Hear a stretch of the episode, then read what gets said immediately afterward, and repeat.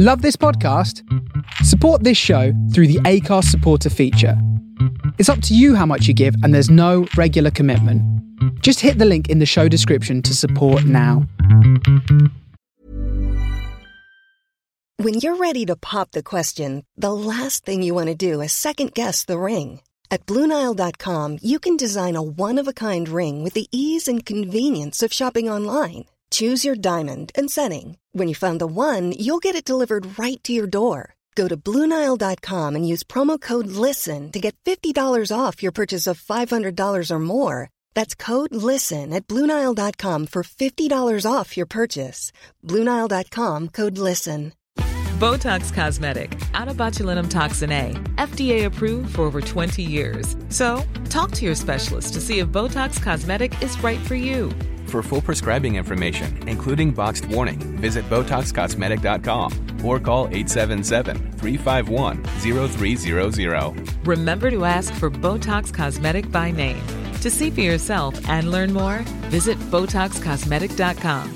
That's BotoxCosmetic.com. The wait is finally over and sport is back on Now TV. It's lights out and away we go! Where you can watch Sky Sports, Premier Sports, and BT Sport together and all without a contract. What a fantastic part. So whether there's a day, week, or whole month of action you just can't miss, you can now stream the lot. Oh, it's a fabulous goal! This is your sport on your terms. Search Now TV Sports to find out more. 18 plus content streamed via internet. Full terms apply.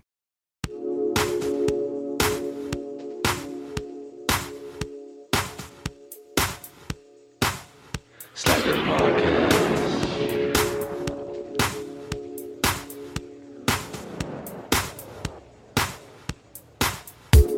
Phil Taggart.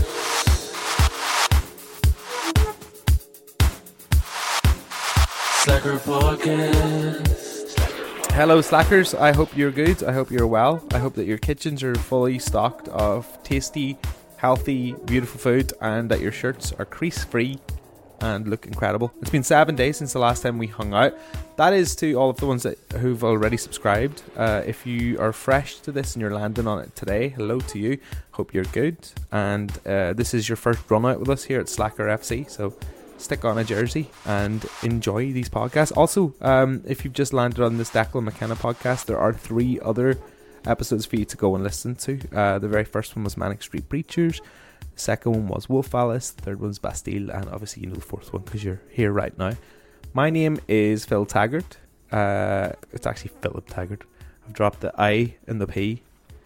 Does that make it a stage name? It's not exactly like Elton John, is it? Or like ASAP Rocky? Okay, yeah, it does. It makes it a really shit stage name. How about that?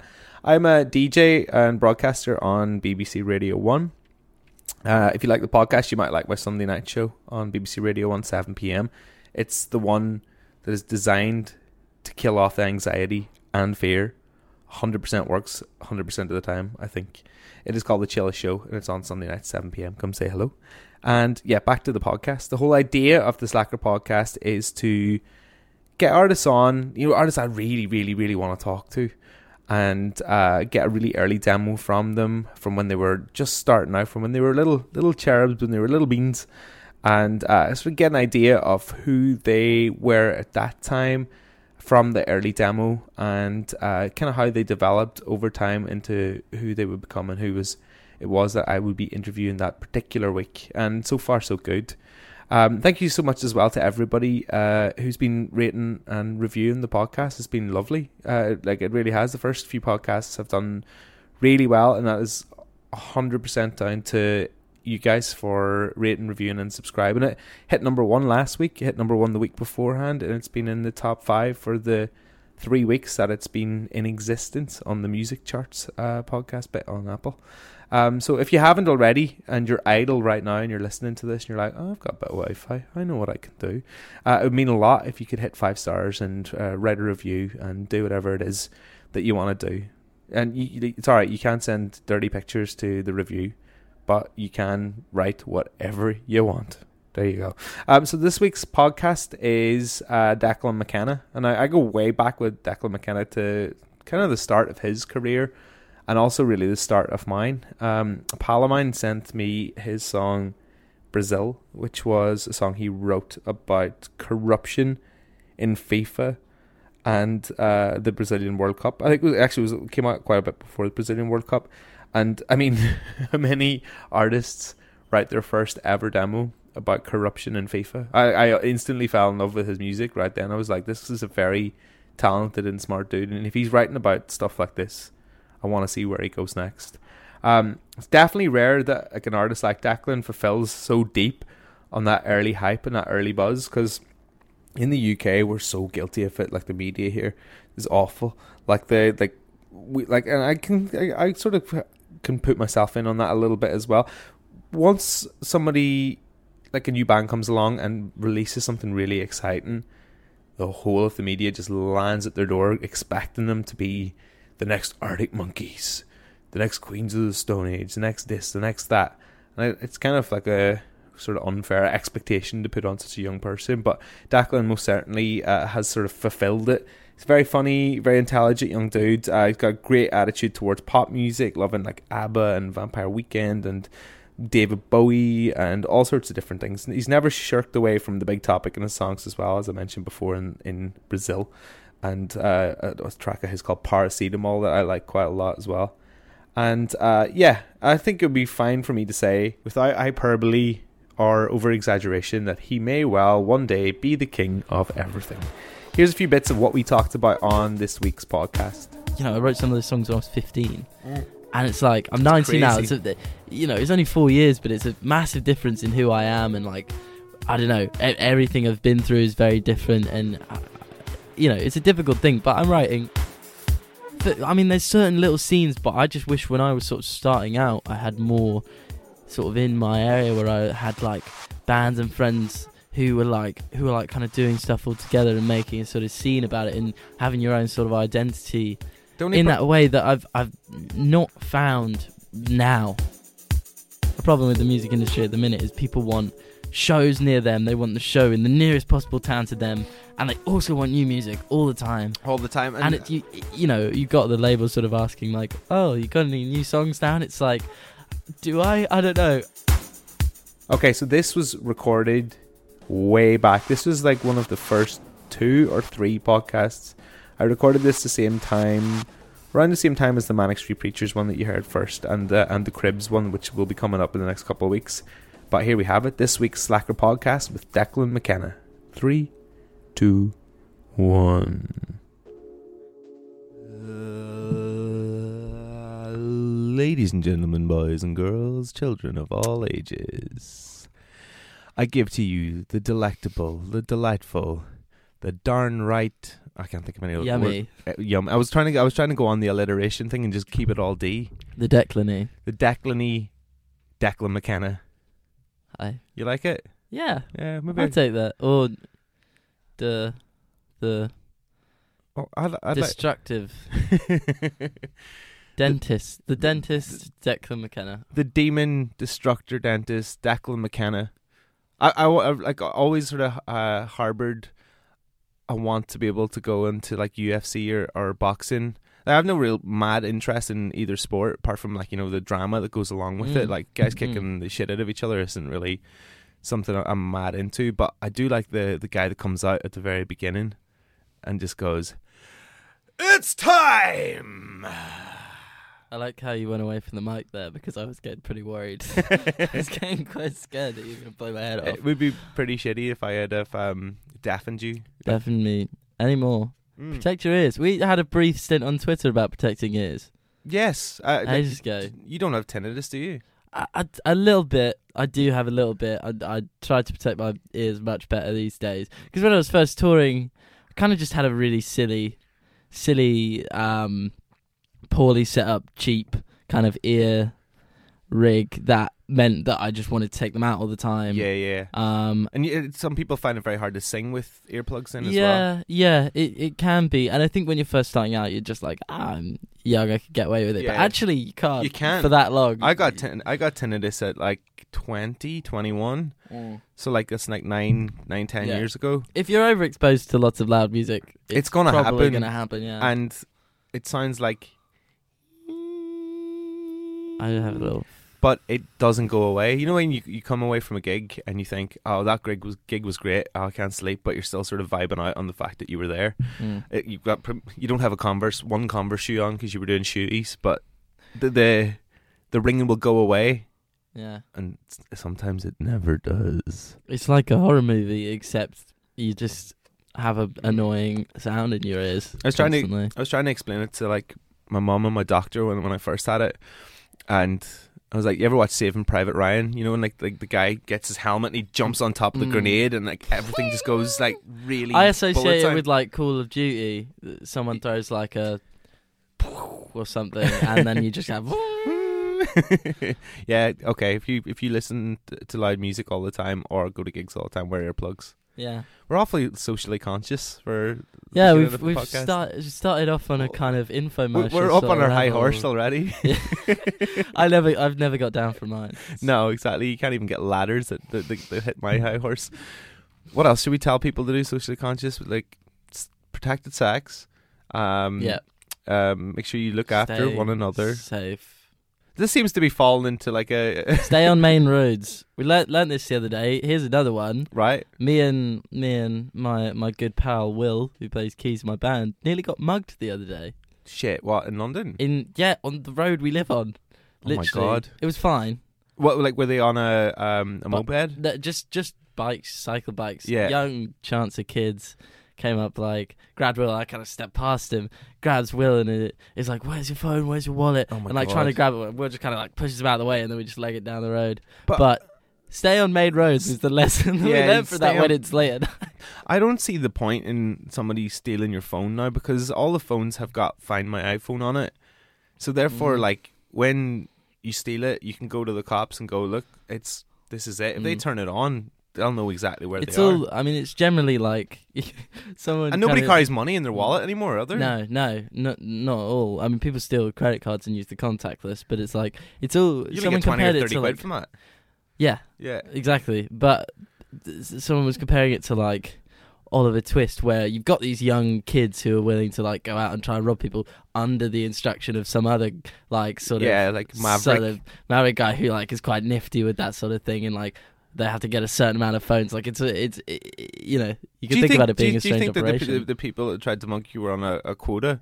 They had to like get. That's ten- what we were ten- saying. If that was the case, that would that would that would be very um Because that would set them up for a job the- in sales very well. You know, like if you wanted to move off the streets and move out of crime and into the real world of like, you know, legitimate Mm. gainful employment. But then you've got this Targets is the key. Then you've got kind of this like I don't know this dodgy sort of um communist dictator who kind of redistributes. If they've got a quota, they bring the phones back, and they only get a certain a small percentage of the actual money. And whereas the guy at the top gets like I Yeah. don't know. I Maybe mean- I've just sussed out. Sus, sussed out something there, but I mean, I the whole not. the whole thing is just so grim. It, it, it, it really is. It, it, this feels like it should be a topic for one of your songs. Like you know, you're not like necessarily the guy who writes like you know the song about getting dumped or or whatever. You you you've always got like a really big idea for a pop song. And yeah, I- I feel- sometimes.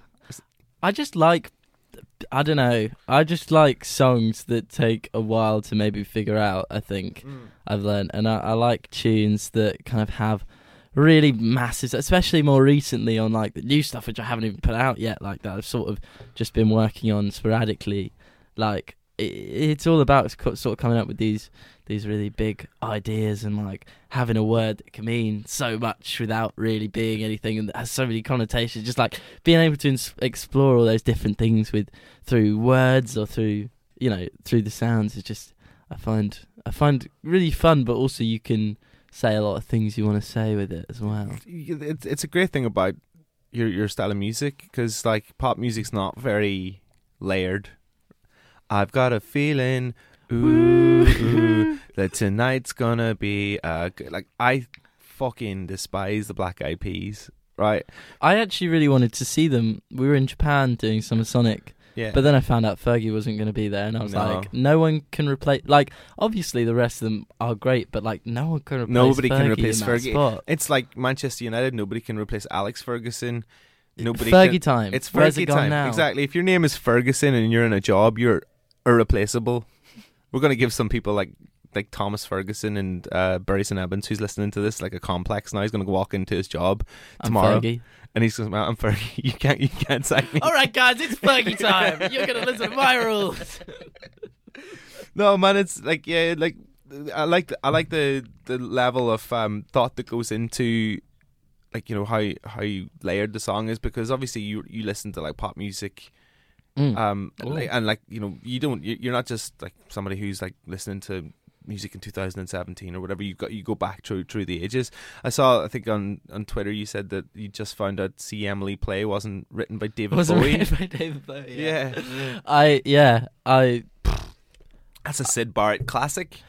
I know. I, I, I don't know. It was one of those things. I I definitely heard both versions, but I think because Pin Ups, when I first was getting into Bowie, was an album that I listened to. I for some reason heard it as his song, and I can like hear the sort of classic Bowie with all the voices doing the sort of Cockney accent, doing the "See Emily play," and that was like almost that. That was the point of the song to me. Was that sort of bit, Yeah, you're like, oh, and then it's like, oh yeah, the Pink Floyd version's really good too. See, it's kind of embarrassing though when you you get it wrong. At least you're like in the same ballpark. Did Bowie do a, or Bowie? I, I can't say Bowie. It doesn't fit right with my accent. Mm. Did did you did he do a cover off it?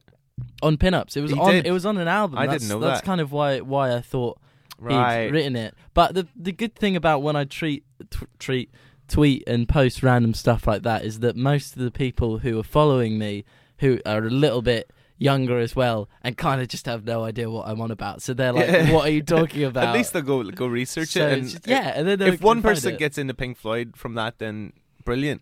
Right. Have you heard? Have you listened to the demo yet? yeah. Yeah, I listened to it last night. Cool. It's really good. Yeah, it's it's it's, It's, uh, actually one of the best demos I sort of made. It was like the last one I made for the album, really. Yeah, it's it, and it took a long time to get to that. Even that point, you know, there was an even earlier demo which just had the main part of the song without the extension, and there was also way before that I was on a train and I made that sort of end section. And while I was on the American tour in October, sort of November last year, spent the whole thing pretty much trying to piece together these two parts. Like, I know it works. I know How it works. How there? does it do it? That's like the first demo that, in some way, even though it doesn't quite piece them together the way it does in the record, it doesn't quite fit together. It's like these are the two ideas I want to put Yeah, together. exactly. like, I will How do I do it? be it? damned if I find a way. I think it like changes key or something. I think it might go down a semitone or something ridiculous like that in in this version. Well, you've sent it to me um, under the title "Humongous Sex Extended Version." Extended edition, yeah. yeah. Um, do do do the honors and introduce it. Um, this is an early demo of my song "Humongous." Don't take me along to your show, to your broadcast. I know I'm good at letting go. Don't take me along to your rules, to your promise. I swear, spend your phone and on your. DK, I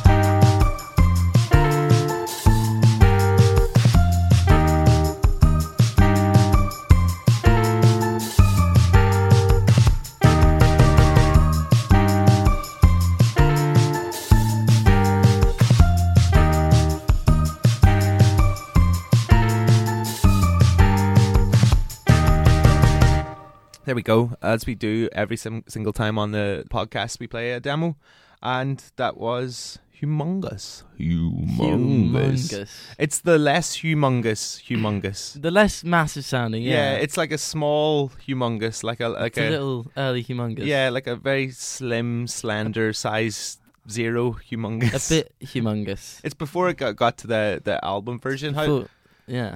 How did you how did you go about turning that into what we hear on Hmm. the on the debut record? I, I mean, I wrote the bass of the song fairly quickly um, after listening to lots of ABBA, and obviously making it not sound like an ABBA song was was kind of the first objective. But I wrote like the sort of two verses and the choruses. I went through two different verses like styles that I was going to try.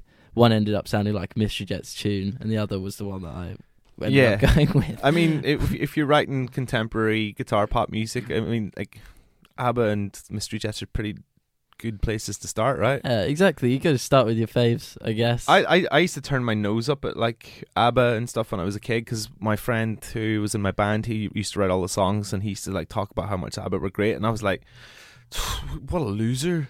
Like ABBA, are you serious? That's what like my Mm. mum, my even my mum wouldn't listen to that. And then like the Mm. older you get, you're like, actually, It's just the songs are these are great, tunes. Yeah, and it's not even like a surface level pop sort of thing. Because like you listen to the records, and they weren't just making singles; they were making amazing Records, albums. Yeah, Especially towards the the back end, the last two albums, even though they were all kind of falling out with each other and stuff.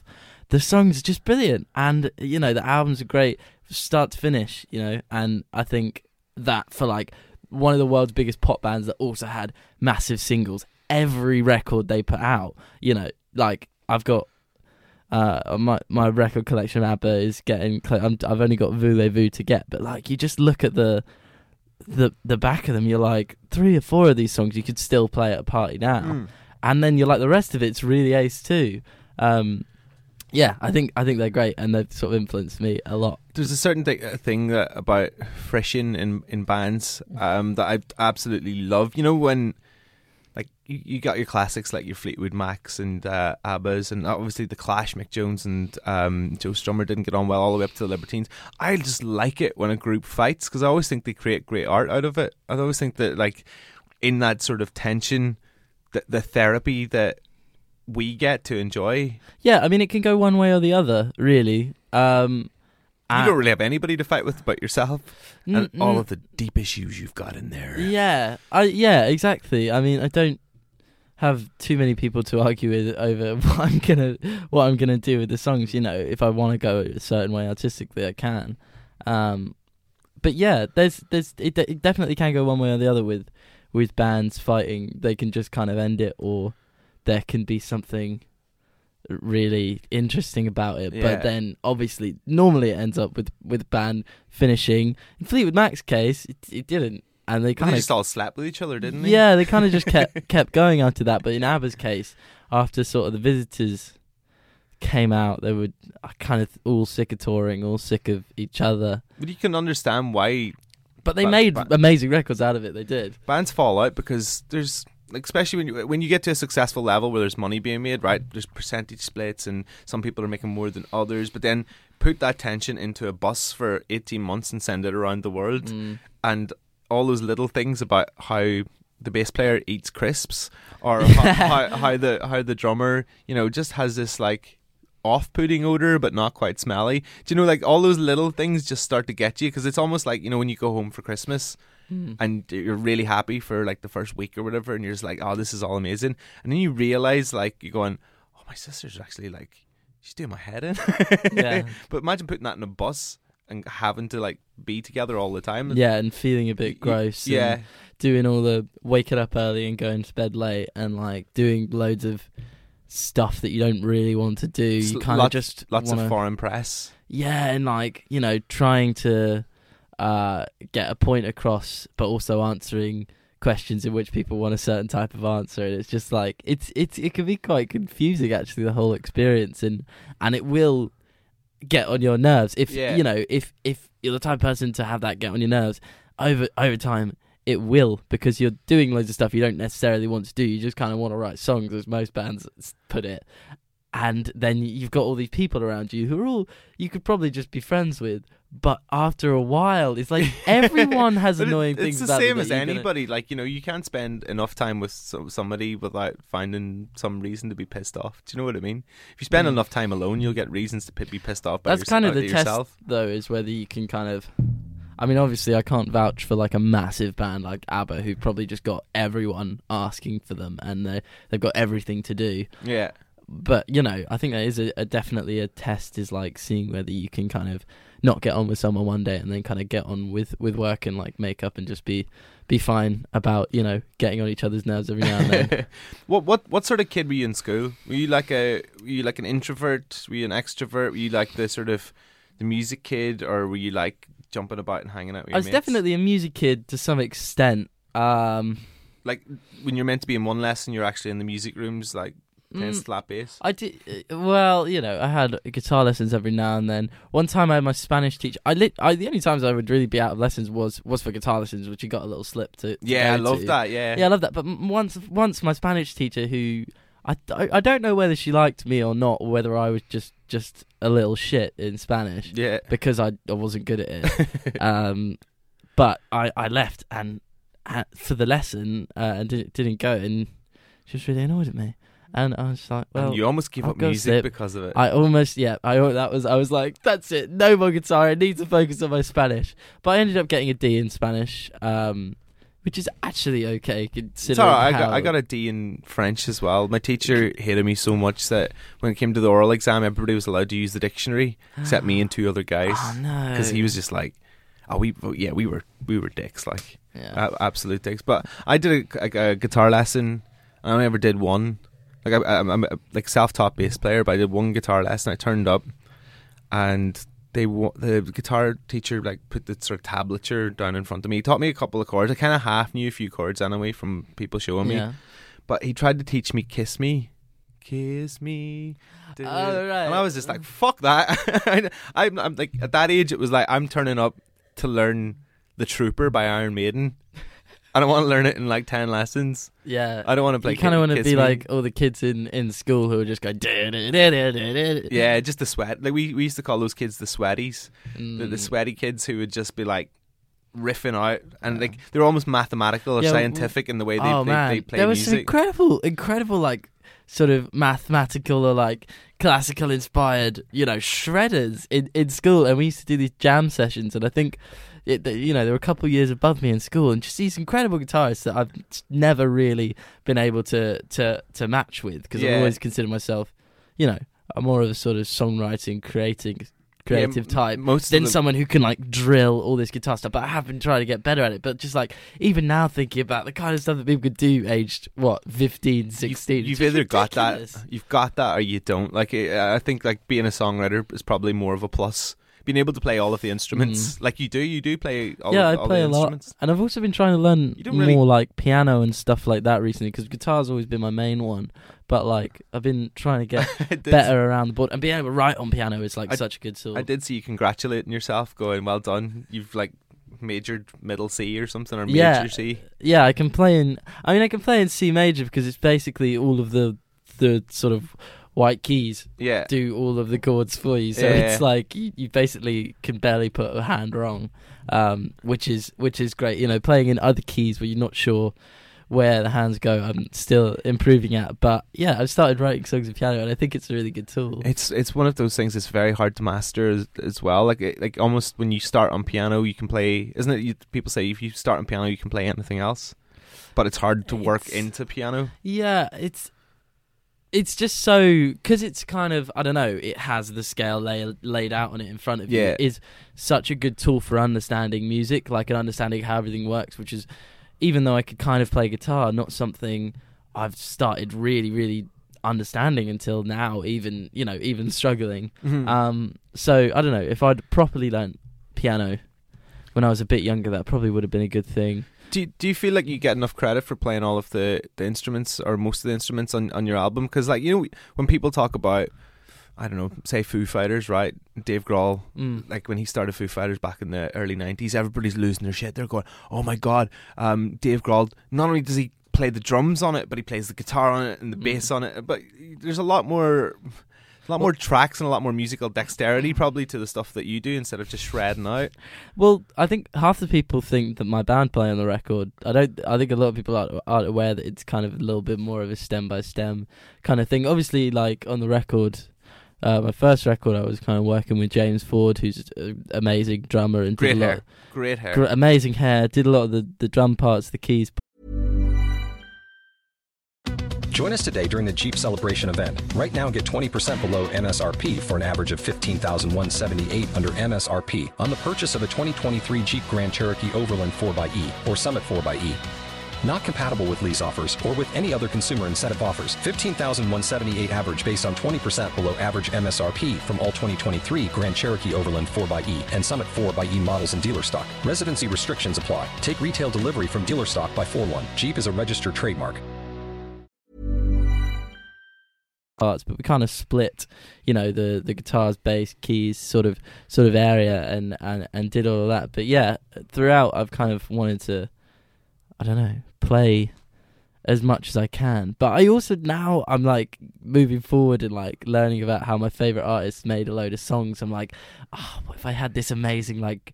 You know, instrument like players come into the studio and do Yeah. all these amazing parts and kind of give them a rough sort of idea of what full they're doing, horn and then let them sections and stuff and, and just like I don't know, attempted to do that, but I think for now it's best to to do it myself and actually give an impression yeah of. I think you've got plenty of time to play with Do you know what I mean? Yeah. Uh, like who? What artists do you or like? Are you reading about? Are you finding out Well, about? I, are- I remember I was on a plane and I was watching the David Bowie last five years documentary where they talked to all the band um, that played on the last two records, which both of the records I, I really love. Um, and it kind of talks about a lot of the songs and how they made them, and you know, Bowie would have the the band play all the parts and give them sometimes just a super vague sort of like I remember for one of the songs, uh, "Where Are We Now," which was a single. Um, he just told the drummer that he wanted the drums to be like one, two, three, four, one, two, and that was that was the only description he gave. Yeah, And then like you know from there the drummer kind of is amazing Yeah, and like got it. got it and did his own sort of thing with it and he has his idea for the song but like l- kind of let all these amazing musicians kind of do their thing on it that's the and great. there's something quite amazing about that That's the great thing about like doing it the way you, that you do it because you don't have anybody to argue with. This is your project, so you can go in and go. "Uh, I'd, I'd Mm. really like it like this. I I always like um go back to the some kind of monster um Mm. DVD from uh, Metallica where you get to see in the studio how they record music and how they go about and what the dynamics like. And there's an incredible bit in it where um the drummer Lars Ulrich is is shouting at Kirk Hammett, the guitarist. Like he's, he's you know he's he's pretty much bleeding in the fingers, right? And he's like, "That's not the best solo the best guitarist in the world will play." And you're like, "Oh my god, is that literally how tense it is in the studio?" I suppose when you're the biggest, one of the biggest, or biggest metal band in the world, it's like, I don't know. I think maybe there would be some some kind of competitiveness like that, especially Yeah. when you've had so many Metal's quite massive records. It's quite stuff. like a a teenage competitive. Like I can riff better than you can. Mm. Like, uh, but like it's also a very like I also think that comes back to the sweaty thing. the sweaty thing. Yeah, yeah, big time. But like the like metal fans are the most loyal fans that you will ever find. Oh yeah, Like they will support a band from the very beginning, and they will go to all the shows, and they will be there at the at the very end. I think like pop fans are almost a little bit more. Like not not fickle, but like you know, there's so much more out there, and people kind of I suppose there's change less their a- minds. I suppose there's less less of a scene about pop. You know, with metal, there's a scene, and you go to certain Yeah, a metal tribal. night, or you go to a certain thing, and you meet certain people, and you go to certain bars, and and you know you listen to certain bands, and it is a very specific scene that not everyone really is is it is that into, or, Yeah, can, it, or yeah. finds it easy to get into. So like when you got something like that, there is a real sense of identity that people will will It's- stick to.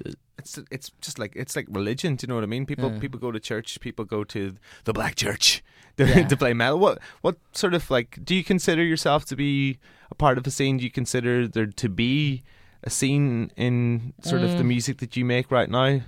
I, I kind of always say I wish there was a bit more of it. You know, I'm friends with with bands, but it's all kind of feels like it's there's a bit of a club once you get to a certain point. What as in like the next level? Yeah, it's Like- like, for, I mean, there's certain little scenes, but I just wish when I was sort of starting out, I had more sort of in my area where I had like bands and friends who were like who were like kind of doing stuff all together and making a sort of scene about it and having your own sort of identity in pro- that way that I've I've not found now. You've really. you've had to you've had this fly solo, but I guess that the, the main problem is when you start as young as you did at 15, most of the people that would be your peers aren't Are in aren't, school. aren't ready. They're- No. like because you you started very early. No, of course not. Comparatively, But also, that's the thing. Like, it's easy to do that. It's much easier to, now to be a solo artist than it is to be in a band because you just need you don't need it to rely on anyone. You could be in your room on a laptop or or whatever you, you've got, and you know most like I don't know handheld devices or whatever have a record setting that you can use and upload songs to SoundCloud, and that's how it all all starts for a lot of people. And so you do do it on your own, and it is very Mm. insular. And you meet people on the internet, and and you know you don't. have you who- ever know very- collaborated with anybody on online? Um, Because I'm sure back when you were starting, like yeah, you would I- be getting messages from people going, "Sup, bro? I got these sick bars."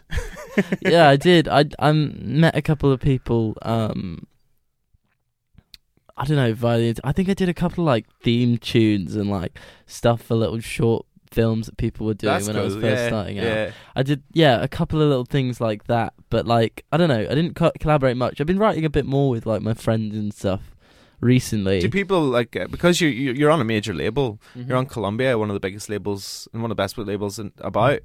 Surely there must be a pressure where, where people are going.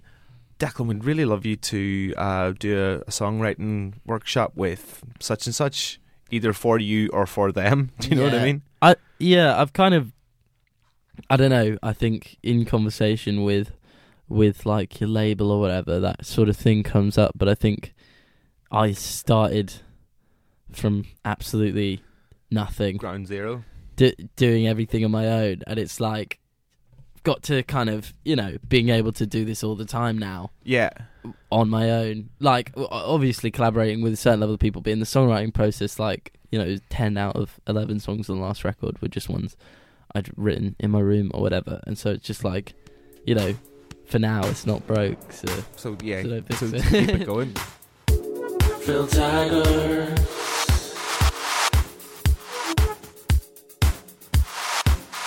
Slacker. Okay, so we're about halfway through this week's podcast. Uh, we need to rehydrate. Need to eat one of those like little disgusting power bars that have absolutely no bad things in them and taste like shite, and get ready for the second half. Dust ourselves down, maybe put a new jersey on, Um, as you can probably tell by this stage, I really enjoyed chatting to to Declan, kind of chatting about everything and absolutely nothing uh, at, at at the same time. He's a fascinating fella, and you know that's only going to get better the, the the older he gets, like musically anyway. Uh, I seen on his Twitter that he's working really hard on his second album, and he said that it's a hundred percent coming next year. His words, not mine. I don't want uh, any of Declan's fan base coming to me at like the thirty first of December two thousand and nineteen. P-Tag, you said the album was coming. Like, no, Declan's words. Um, also, guess what? I've got to do my first. I say I've got to, like I'm being like held at gunpoint. Um, I'm doing my first Slacker podcast live on November the 9th at BBC Introducing uh, Live Festival at the Tobacco Dock in London, and I'm doing it with a band called You Me at Six. Um, I'm sure there's a lot of uh, Declan McKenna fans who like You Me at Six as well, and it's it's really exciting. Like not even just doing the the live podcast, but like the the whole three day festival that uh, BBC Introducing are putting on. It's it's mad. It's designed for like the next generation of young artists and bands. So like they're they're, they're saying there's going to be about fifteen thousand people over the three days attending, and there's going to be workshops and panels and seminars and loads of gigs as well. So basically, if you like want the knowledge and you're releasing music, or you're even just thinking about starting to write music, that's kind of the place you need to go. Also, bring your demo down. You know the way like I've had Declan playing his demo and Wolf Alice playing theirs. Well, if you bring your own demo down to this as well, and you sign up the right way, it's all up on the BBC Introducing website. Um, you can get your demo heard by like I'll be there. I'll be listening to demos. There'll be loads of other DJs and people listening to demos too. So come down. Uh, you can get tickets as well. Just type in BBC Introducing Live Festival, and I'm sure you'll find tickets online somewhere. Uh, also, if you've got any uh, ideas for who we should get on the podcast, I've got some really special ones coming up, by the way, and a lot of ones have come out of the woodwork since we started as well. Um, get in contact at Philly Taggart on Twitter and Instagram. Okay, right, enough of the plugs, blah, blah, blah, blah, blah. Let's jump back into the podcast now with Declan McKenna.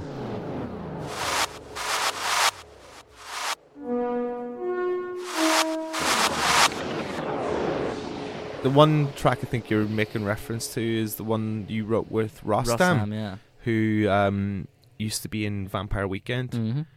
Like I thought that's a perfect relationship because he, like I, I, I assume right. I might, I might assume wrong, but you're a Vampire Weekend fan, right? Yeah, yeah, but I've like, especially when I was a bit younger, obviously I haven't put out a record in a while. But like, God, I'm so so into them. Ezra like- needs to get off the radio and back on recording music. I reckon. Yeah, but I think apparently he said like the album's eighty percent done or something like that. I think they just I don't know, probably taking it. They're one of those bands that can kind of take with their Yeah, time. yeah, I'd rather hear a good Vampire Weekend Yeah, the record one they than just throw out. one that they just put out. So But work, working with Rostam like that, it's the the final track on on, the, album, record. yeah. It's weird, right? Because like you you expect like if you see see it on paper, like um, Declan McKenna and and Rostam, I'm expecting this kind of like Vampire Weekend cross section of weird timing and Mm. like obtuse angular um sounds. and marimbas and, And then when it gets into it, it almost like drifts into like a country esque Mm. way. That, you know when it like sort of breaks into it about a minute Yeah. or two in. I'm like, that's a country melody. yeah, The fuck did that come from? it, it, it was a strange one. It kind of started like I'd never co-written before.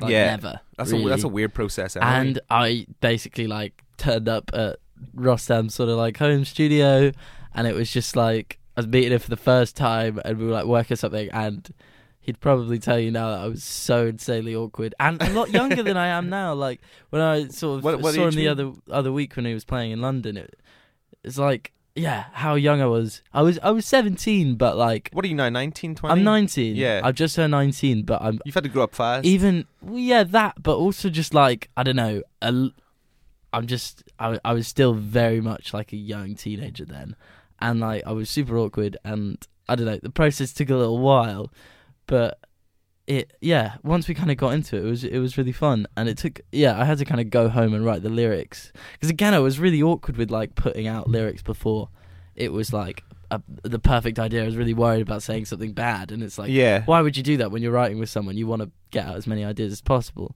Um, but he kind of turned to me and was like, "Do you like classical music?" And I was like, "Yeah." Yeah. And he just started playing the cello part, which is basically Oh, wow, just right. the bit that's in it now.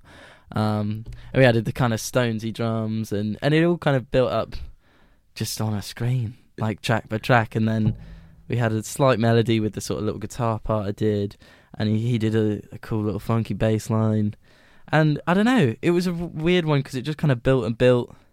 And I wrote a couple of lines there, and then took it home for like months until the next time I came out to America, and we we finished it when I came back. And- uh, I yeah. kind did. and it's a banger. It's, And I cl- really it- like the song Yeah, cl- closed closed the record. You could I could see you working with him again, right? for sure. I yeah, I I I think he's just the kind of person who's who's really go, great with working other people, and you can tell why that's kind of something that he's that he's really good at when you're working with him. It's just- Yeah. he's, he's very good with with getting ideas out of people. Very good at just writing songs and and, and creating stuff that's really interesting and fun. Are you starting to think about rec- recording and writing again now? Um, I'm writing. I'm writing a it's, lot. Like I mean, the, the album only came out last year. yeah, Like it, it still feels fresh. Like I, I, I, I hate this thing, and it's a very, very British media thing, right? Um, the British media is insanely fast on music, right? Mhm. As in, like they will try and break a band when they've just put a snotter on a microphone. Um, but then when it comes to albums, they're like, okay, so that album's done. Where's the next one? And uh, people really want stuff way too soon and That's- have no that's- real time for the process. So, like, I don't really want to go. Have you got a second album done yet? Because I know for a fact that like it takes a long time to make. Yeah, yeah. Especially the second album, if it does much better than you're expecting it to, in terms of the amount of people who listen to it, and you know still are. It's like, well, I I don't you know I don't want to do something worse, but at the same time, I feel much more confident in my in my songwriting, and I think I've improved. Yeah, But it's like it's going to be a different thing. I'm much older than you know. I wrote some of those songs when I was 15, Mm. and it's like I'm That's 19 now. So that- you know, it's only four years, but it's a massive difference in who I am, and like I don't know, everything I've been through is very different, and uh, you know, it's a difficult thing. But I'm writing, and I'm getting some really cool ideas out. It's yeah, but that that is kind of the problem. A problem with the music industry at the minute is people want shows near them. They want the show in the nearest possible town to them, and they also want new music all the time. all the time. And, it, you you know you got the label sort of asking like, oh, you got any new songs down? It's like, do I? I don't know. I, I don't know what I can give. What I can't. It's See, I, ca- I can't give off that bad about it because I run a run a record label as well, and and sometimes I, f- I have to catch myself on when I'm like talking to like one of the artists or whatever that I that I work Mm. with. I'm like, oh, can you give me some new songs?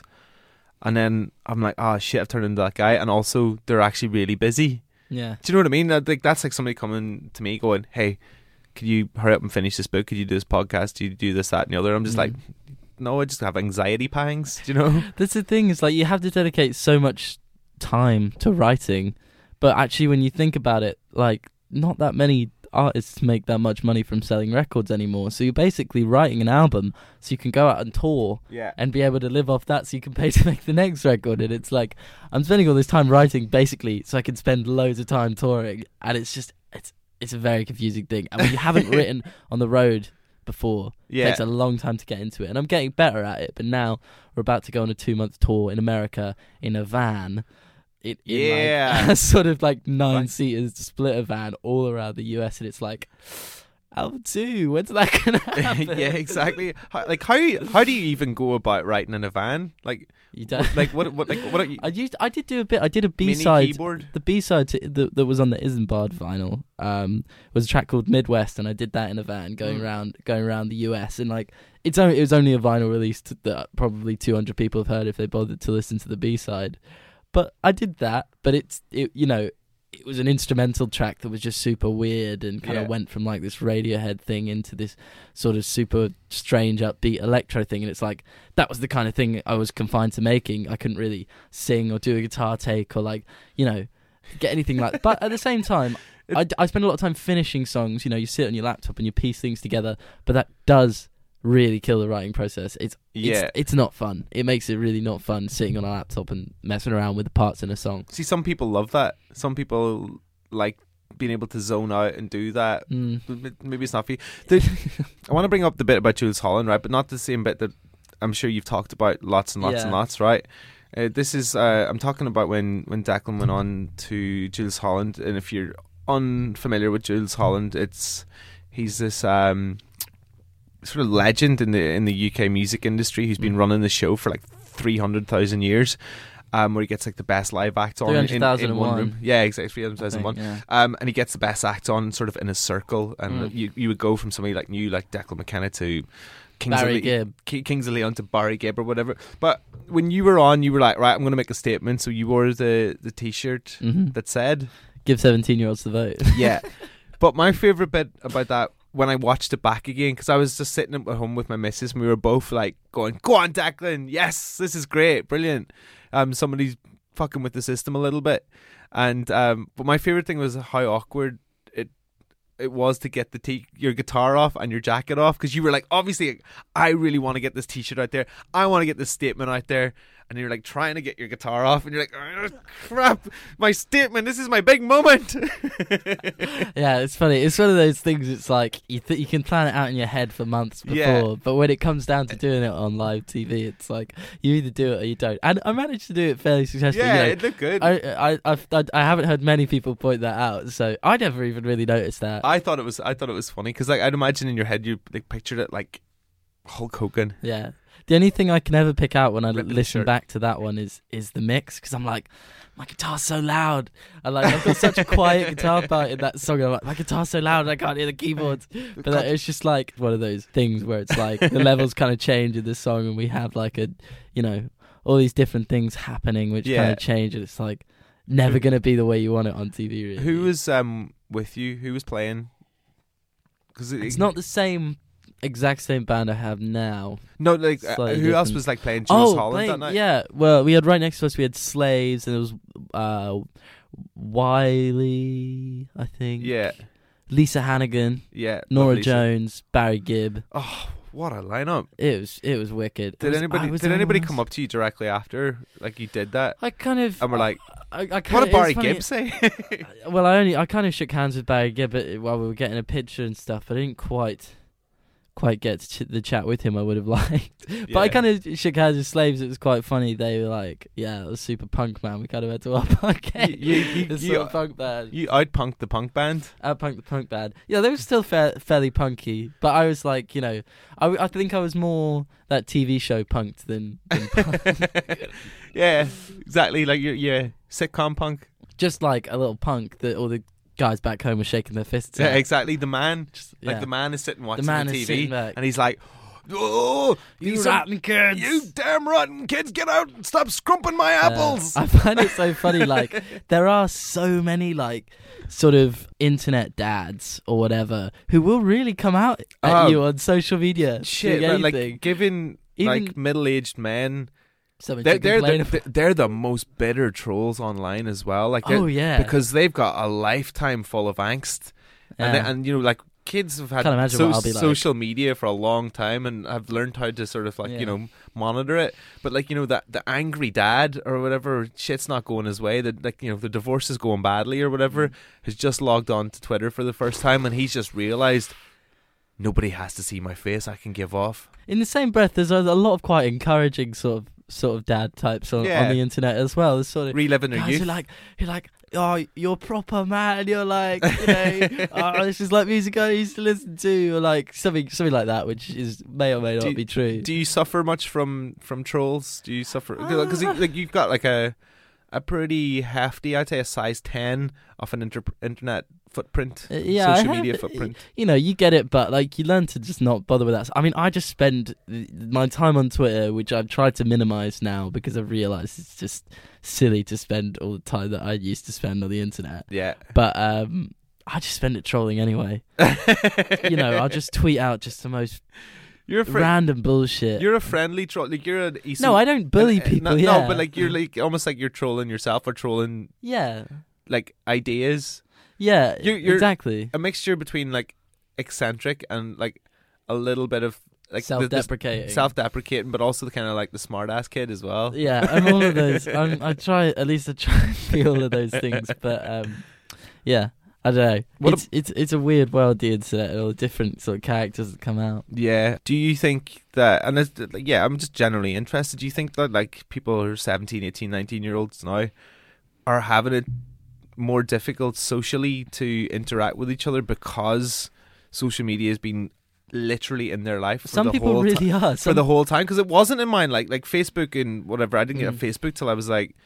16 17 Yeah. like we were on Bebo beforehand but it was only something you just kind of did as a bit of a laugh do I you know what I mean I've been lucky to ha- spend the last couple of years like interacting with so many different people because like you know using the internet so much you do actually kind of not learn properly how to interact with people like I think people yeah. do lack certain social skills and it is quite worrying you know like they'll they'll grow up talking to people online will have 10 minutes to think about what you're going to say and then you kind of meet certain people who are young and it's just they've just been kind of I don't know uh, told to use the internet all the time, but also now kind of struggle to to converse proper, properly.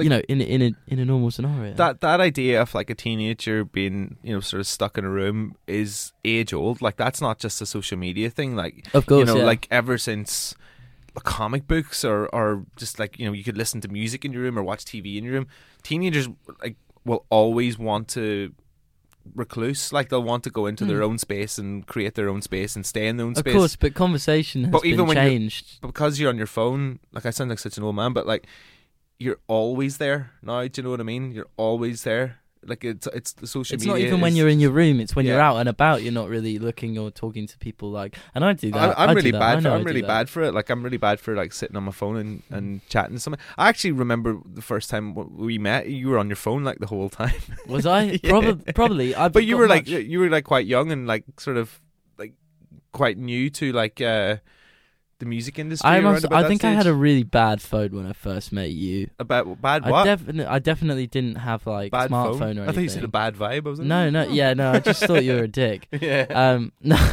no. I just, I, I, I think I had one of those old like sort of Samsungs that's kind of touchscreen. It didn't really work properly. Yeah. And Yeah, one, it's one a of little those. cracked screen and stuff. But I probably was because that was that's kind of just what you do. But, I've got much better now, but I still do it. I mean, you were getting courted by record labels and music industry I people. was just sick of talking to people. yeah, exactly, man. Like exactly, like. Where did I first meet you? You get that same. I I think I found your song and played it on the radio when it was Brazil I think you called me. early Uh, early did days. you not? yeah, I, I called you up because I was like, this song is fucking sick, and I just started a record label around about that time as well. Yeah. and I was just like, oh my god, and yeah, like I, I love this song, it's so good. But I, you know that uh, when we when we played that song for the first time, I was like, I was really happy, right? Because I love finding new music and I love finding new artists and I love finding like artists I really love and can't Mm. wait to share with everybody.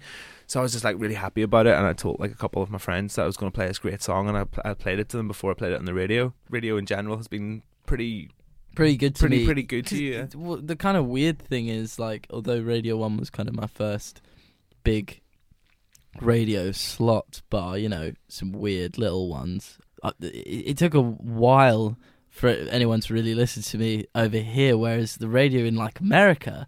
Like Brazil was like an alternative hit, and it That's was just right, like yeah. so strange, such a strange thing. It got to like 15 in the alternative chart That's insane. which is just like unbelievable. I did this whole. That was kind of why I left school initially when I was sixteen. So I had this whole like month long radio promo tour around America before Who does that- anyone cared. I think Yeah. it was just after I'd played the Barfly while it was still which the is Barfly a small venue, yeah. in in Yeah. London.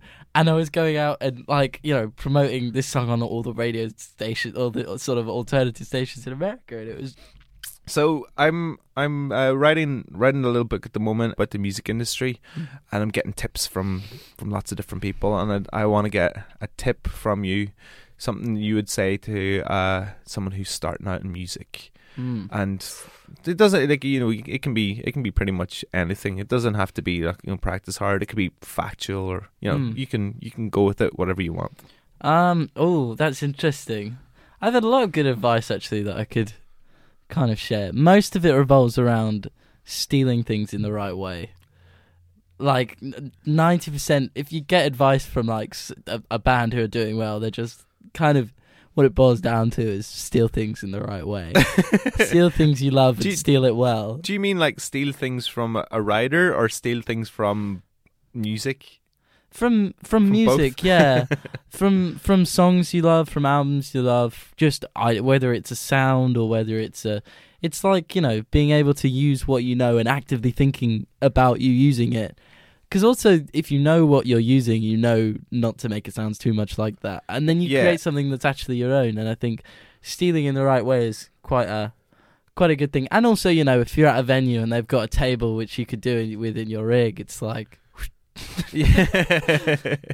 Perfect, but like artists have made careers like um actively ripping off artists that they love. I mean, we wouldn't have Oasis or Noel Gallagher with, No. without um, T Rex or John Lennon or the Beatles or the Sex Pistols, and they're very open about ripping off maybe the Kinks or somebody like that. yeah, of course, uh, th- that's what everyone does, and it's not that you're, you know, there's there's You're not a thief. You're no, You're, you're you're, co- passing it on because you're never going to come up with some original idea without taking in some kind of influence. And it's like, I think the more you write as well, the more you have to acknowledge it. When I first started out writing tunes, it was like I'd spend so much time thinking about ideas, but now you almost speed up that process by being like, right, what do I want to get influenced by? What do I want to listen to? And create something like.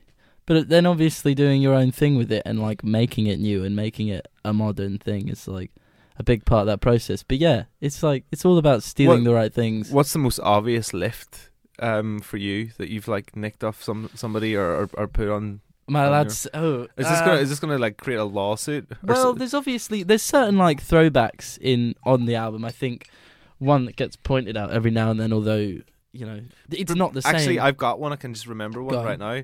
Brazil sounds a little bit like Gotye, um, somebody that you used to know. Mm. Yeah, that was definitely not something I thought of at the time of writing it, but I It's understand. only, it's there's only, a bit where the it- it- xylophone it's comes a in. xylophone and it's descending, Yeah, isn't it? Uh, duh, duh, yeah, um, Duh, but- yeah. but It that's the only in bit. in the bridge. Yeah. Yeah. I've I've heard that. I don't know. It wasn't really something I thought of at the time. The one I was gonna s- sort of mention is like at the end of Humongous, the bit I basically made separately from Humongous, actually before I even wrote the song, just on a train from either London to Paris or Paris to London. I was just kind of on the on the train on my laptop, Yeah. and I was like, I want to make a little thing that's a bit like Ashes to Ashes, and I made something that was a bit like Ashes to Ashes. Happy days. But that also brings us back to that demo because The demo that we the heard funny at the very thing beginning. is like that sort of little session that I did on my laptop, and also some of the parts that I used on the original, um, in the like main part of the song.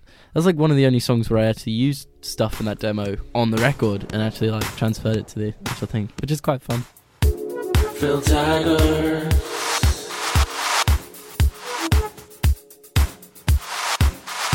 Slacker Podcast. Thank you so much to Declan. Thank you to his manager Tara as well for um, their time and hanging out with me uh, in that uh, small fetish dungeon studio that we've got in. Um, so I need to stop really calling it that. People are gonna not want to turn up to the the studio if I keep calling it that. Maybe I'll not call it that from next week. Um, yeah, I, I wish him all the best with uh, the second album. I, I don't think he he needs any help with it. I'm sure it's going to be incredible. I am heading back to the old country this week. I'm heading back to Ireland as I'm putting the finishing touches. Well, almost finishing touches. I'm getting there, and have written 18 of 20 chapters of this book that I've been writing for two years. And oh my god, writing a book is the biggest ball ache that you'll ever do in your whole life. But I've been getting to that point where I'm getting excited about it again. Like I think when you do a big project that takes two years, sometimes you're just thinking, "Is this worth it?" And now I'm at the point where I'm like, "This is really worth it." I can't wait. But I'm going to tell you all about the book and what's in it and all the rest of it. It, it, it revolves around Slacker, put it like that, um, in the next coming weeks. And you'll probably be wishing that you've never heard about the book. Um, next week, we have a fella called Dylan Mills on the podcast uh, that you may know a little bit better through his stage name, which is Dizzee Rascal. And uh, yeah, that podcast has some really explosive bits, and I'm, yeah, I'm really pl- proud of that one. Lots of love to the Slacker team Jenny, Adam, Chris, Barney, and Sam. And I will see you next week for a podcast with Dizzee Rascal.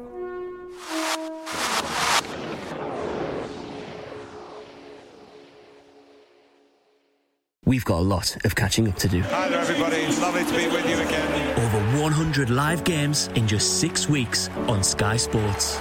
Everything still to play for, scores to settle, relegation to avoid, Europe up for grabs, and the titles to win. Upgrade to Sky Sports today. 64 Premier League and 37 EFL games on Sky Sports, 17th of June till 26th of July. See sky.ie for details.